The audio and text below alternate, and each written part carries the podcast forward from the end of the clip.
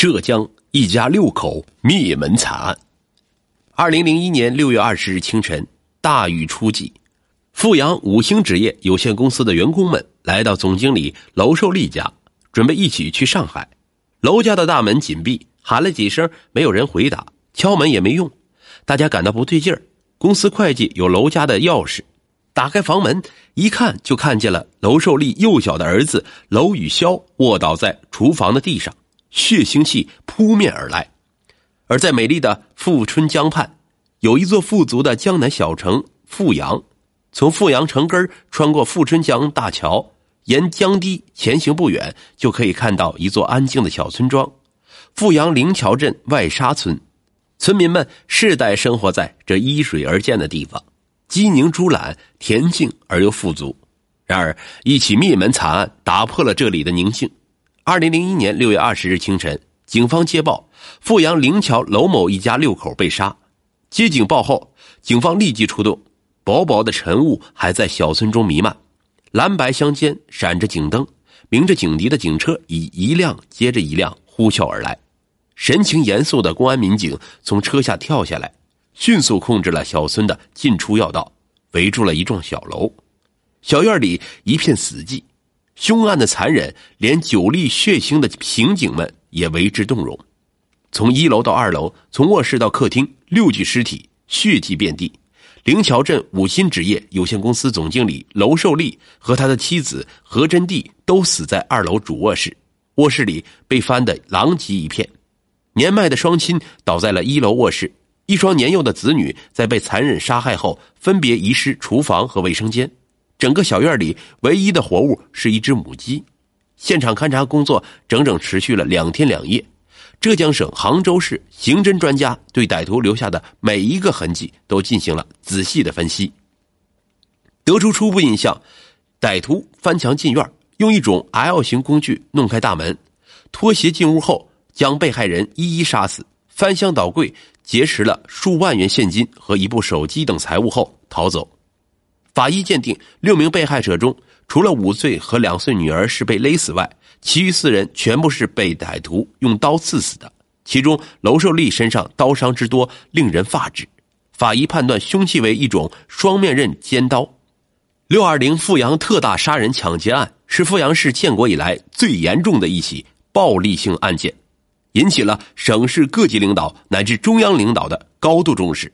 案发当晚，成立了省公安厅、杭州市公安局、阜阳市公安局共同组成的专案组，现场指挥部设在灵桥派出所。当晚10分，专案组全体成员召开第一次案情分析会，根据现场勘查情况，分析凶手以劫财为目的，用绳子捆绑、毛巾堵嘴、尖刀刺颈等手段杀人。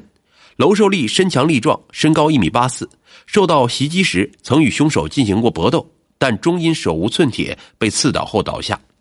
歹徒作案时脱鞋入室，在楼家地面上、墙上及家具上留有大量的带血痕迹。根据现场遗留的痕迹分析，歹徒有2人或2人以上，其中一人身高约 1.7 米，30岁左右，另一人身高约 1.67 米，23岁左右，这2人体格健壮。歹徒作案后，在现场留下了5根1米多长、铅笔粗细的血牙色化纤绳，绳子2头打了结或被火烧过。在距离现场约600米的农田里，专案组发现并提取了一把龙工牌8寸螺丝刀及一把旧土制尖刀。经初步检验，螺丝刀刀口宽 0.8 厘米，与现场被撬的樟木箱的痕迹相同，是歹徒作案工具之一。据此，专家组决定在继续做好现场调查访问工作的同时，迅速查找化纤绳和螺丝刀的来源，对凶手在现场留下的痕迹物证迅速在全省范围内查找对比，并通过公安部在全国协查。同时，以案发现场为中心，在周围10个行政村开展大规模排查，特别是有过前科劣迹的人，并对全省近2年来的夜盗抢劫案进行筛选、查找串并案。6月20日至24日，杭州市警方出动多名警力，对案发周围的旅馆、饭店、出租私房、外来打工人员聚集地进行了大排查，有 2.4 万人过筛，还对近4800家建筑工地进行了清查。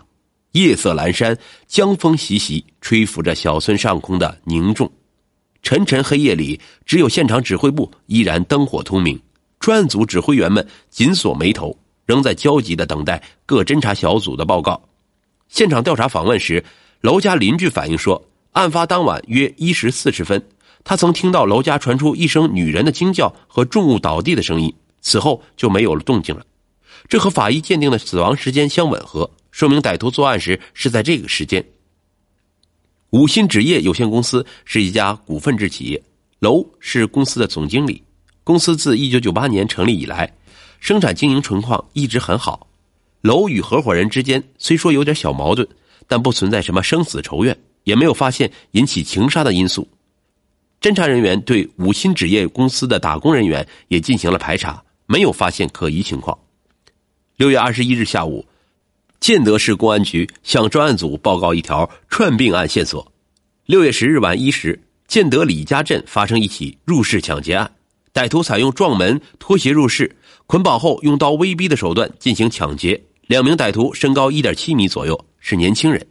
得此消息，省公安厅和杭州市公安局的刑侦专家于当日下午4时赶往建德。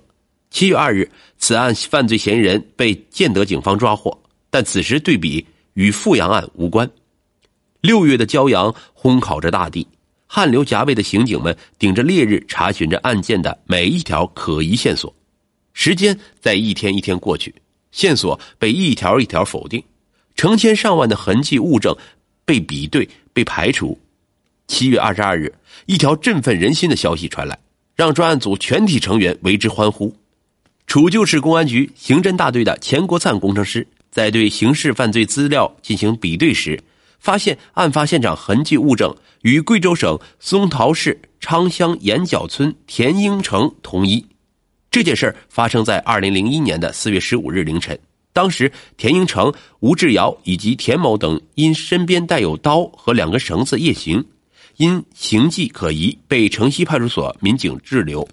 相关信息被提取，省公安厅刑警总队和杭州市公安局的刑事技术即赶赴楚旧，对痕迹物结果认定同一。至此，富阳案凶手的狐狸尾巴终于被警方揪住。7月23日，省公安厅向全省公安机关下发追捕富阳案犯罪嫌疑人田应成等人的紧急协查通报，案情至此有了突破性进展。23日，民警在大清查行动中发现富阳案的查控人员吴志尧在萧山楼塔镇出现，专案组紧急赶往萧山布置抓捕。下午6时许，吴志尧在楼塔租住点附近被萧山警方抓获，同时在其租住点还抓获了富阳案的知情人石中辉。经突审，两人交代田应成男26岁，田兴寿男32岁，吴志云男26岁，吴志金男28岁，他们都是贵州松窑的老乡，住在同一租住点。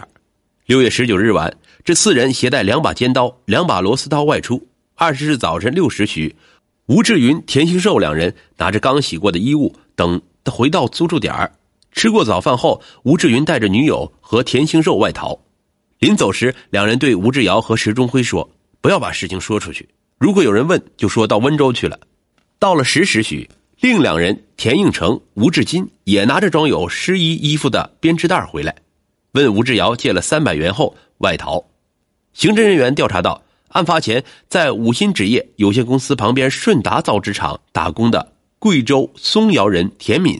曾与这四人有过接触。经审讯，田敏交代说，他曾和四人说过楼寿利是老板，有钱，并在案发前去楼家踩过点儿。